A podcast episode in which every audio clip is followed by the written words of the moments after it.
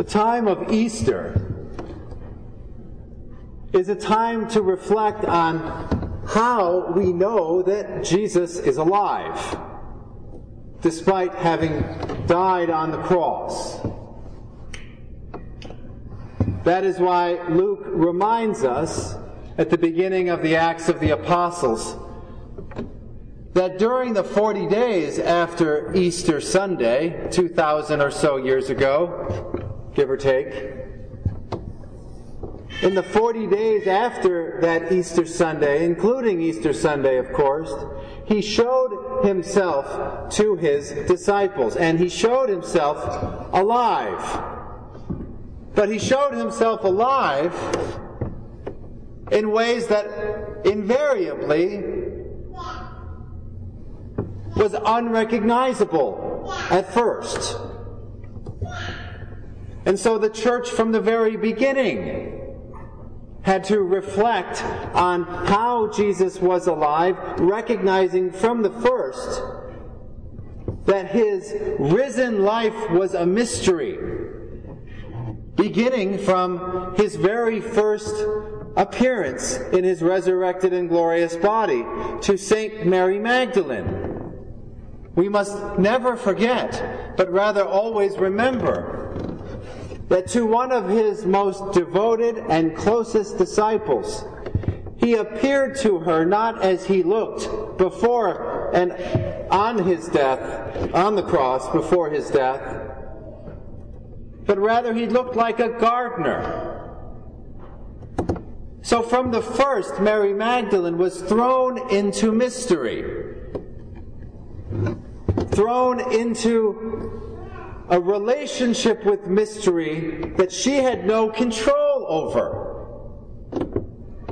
And in that relationship with the mysterious, resurrected, and glorified body of Christ present to her, she was led into the mystery of Christ's presence, led into the mystery of how Christ was alive.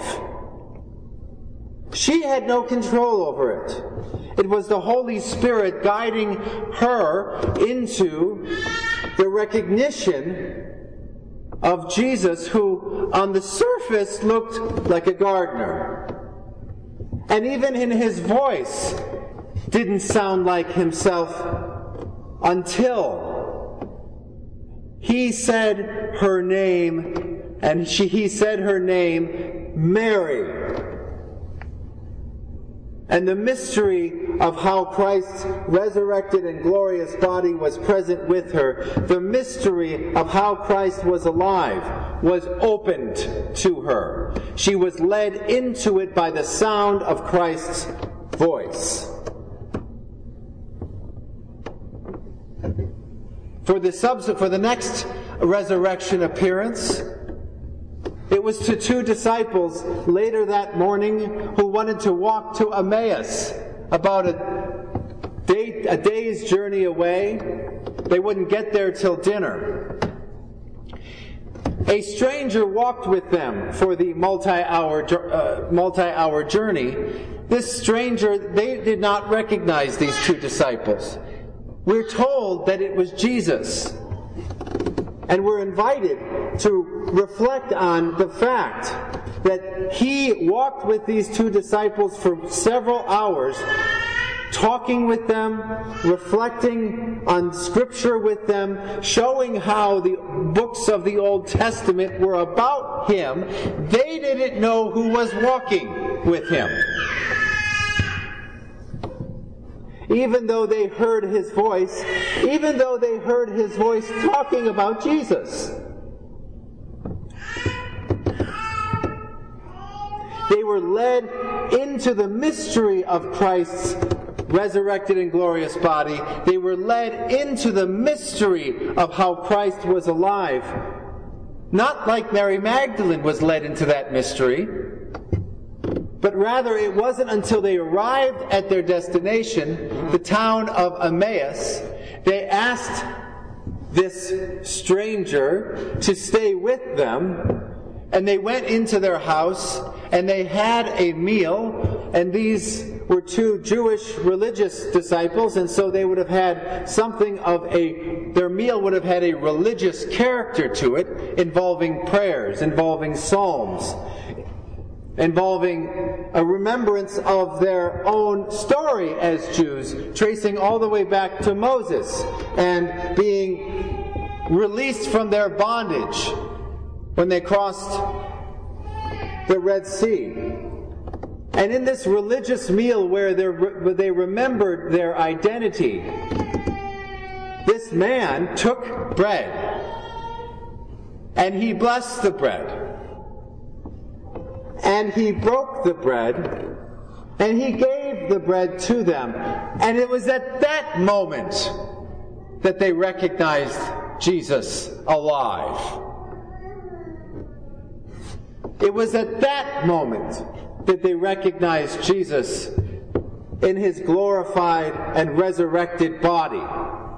A real body.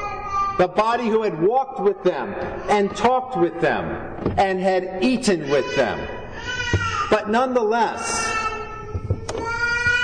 Christ's presence with them, Christ's aliveness with them was a mystery they were led into by the actions of Jesus and by his words.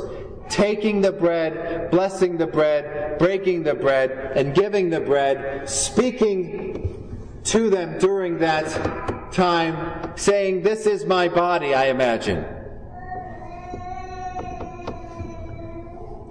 Well, this is what the church did for those 40 days. They never saw Jesus according to the superficial look of him before he died. They saw him. They talked with him. They touched his wounds. He came into the room, the upper room, to be with them. He appeared to them by a lake and turned a empty nights of fishing miraculously into a catch of 153 whoppers that should have broken the nets, but didn't. But even when he appeared to them on this beach, they didn't recognize him physically, although they saw a man and they heard a man. Here, they were led into the mystery through the, the miracle of his abundance the 153 fish, and again led into the mystery and recognized him when he asked them to come to the shore. And they ate together a meal of fish and bread, which reminded them of the feeding miracles that Jesus did when he was alive, miraculously feeding 4,000 and 5,000. So they remind, they, now they recognized him because what was happening was a direct replication of something that had happened months or years ago.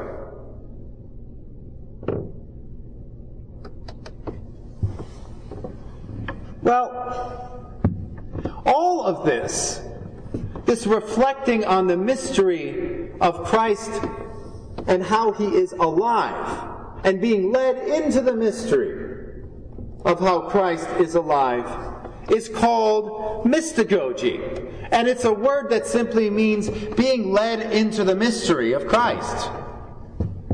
Not yourself climbing into the mystery, but being led, in, being drawn, being beckoned, being invited.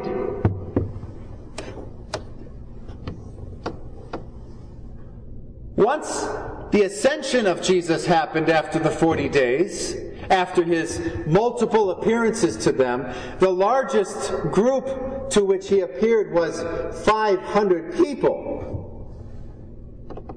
He ascended and told them, right before he ascended, to go back to the upper room. Go back to the room where he, he, had instituted the Last Supper, had washed the feet of the twelve, and had given some of his most profound teachings in what's called his farewell discourse. Furthermore, go back to the room where he appeared on Easter Sunday evening And then the first Sunday after Easter, eight days later again, that time with Thomas, you recall, who wasn't present the first time. And that's when Jesus, in this mysterious but real body, showed his wounds and invited Thomas to touch his wounds and behold his wounds. And that's when Thomas first proclaimed the truth of the resurrected body of Jesus by saying, My God and my Lord, my Lord and my God. So Jesus said to the disciples at his ascension, Go back to this room. Go back to this sacred space. Go back to what we must understand is the first truly and uniquely Christian church. And it was in Jerusalem. And it was the upper room, the second floor, the first floor which, of which was the tomb of David. So it's holy space for Jews, and now it's holy space for these Jews become followers of Christ, followers of Jesus. These Jews become Christians. And they were in this room for nine more days, actually ten. And it's a miracle of sorts. Well, maybe it's not, maybe a miracle isn't quite the right word. It's a profound curiosity that St. Luke doesn't tell us but breadcrumbs about what they did during those nine days. You would think that Luke would want to tell us a lot of what they did during those nine days. This was, after all, the first group of Christians and they, they knew that Jesus was alive because he had appeared to them in so many ways. It was a mystery they knew, but they were drawn and led and invited so deep into the mystery over these 40 days that they knew he was alive. They couldn't see him anymore because he had ascended to the right hand of the Father. But they knew he, that he was alive. So now the mystagogy, the, the reflections of the early church, shifted. It was no longer a reflection solely on the question of how is he alive? They somehow knew. But now it was the mystery of the church. And, and Pentecost is called the birthday of the church for this reason.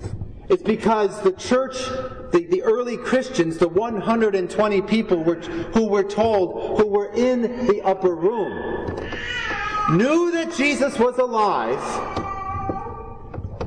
and now had to ask the question, what does it mean to be a church? And so there, the mystagogy in Easter shifted to become an upper room mystagogy, a mystagogy into the mystery of the church, the mystery of Christ's body, which is the church, because they were Christ's body now. These 120 men and women were Christ's body now. And furthermore, they knew how to read the scripture and find Jesus in the scriptures, which for them was what we call the Old Testament. They knew how to do it. And this became a joyful thing to find their Lord and Savior, who they knew was alive, but find him in a concentrated kind of aliveness as they sang the Psalms together, like we just did. And as they sang the hymns and canticles together, as we just did. And how do we know they did that? Because they were devout religious Jews. And this is what devout religious Jews did when they were together. Three times a day, morning, noon, and night, had prayers, they sang the psalms, and they sang the canticles, and they reflected on Scripture. But now, their Jewish tradition of doing so, their Jewish experience of doing this, was transformed because they, they could hear, they could feel, they could see Jesus with them as the Psalms were sung. They could hear, they could see, they could feel Jesus with them, present with them, as they sang the canticles that they'd sung their whole life. But now, they were brand new. Jesus was in them. Jesus was evoked by them. They were, in a manner of speech, feasting on the Word in a brand new way, feasting on the Word which was Jesus, receiving the Word into their minds and into their souls, eating the words of Scripture, because these words of Scripture were Jesus. And Jesus said to them, Take and eat. He said to them, Take and drink. He had said that to them in this very room 40 or 45 or by this time 49 days before. And so the mystery of the church was a mystery of how we feast on the Word, knowing that the Word is Christ. He is the eternal Word. He is the eternal Word of God who has always been alive, they knew now. Alive before His incarnation, they knew now. And alive after His death, they knew now. Alive in the Scriptures, they knew now. Alive also in the room where they were. This church, this Holy of Holies, where the Eucharist had been instituted. And Jesus instituted the sacrament of holy orders when he washed the feet of the men. And he gave them profound teachings which, the last chapters of which are in St. John's Gospel, and they sum up all of Jesus' life and ministry in those final chapters before he went out into the Garden of Gethsemane and his passion began. In this holy space, was Jesus in so many ways, and one of them was in them. So the mystery of the church, this upper room mystagogy, was, a, was an experience of such thickness for them. They were caught up in the living waters of God in this room. They were caught up in the eternal light of light, which was in this room. All the times that Jesus said, I am. I am the bread of life. I am the vine. All the times Jesus said, I am. He was in that room.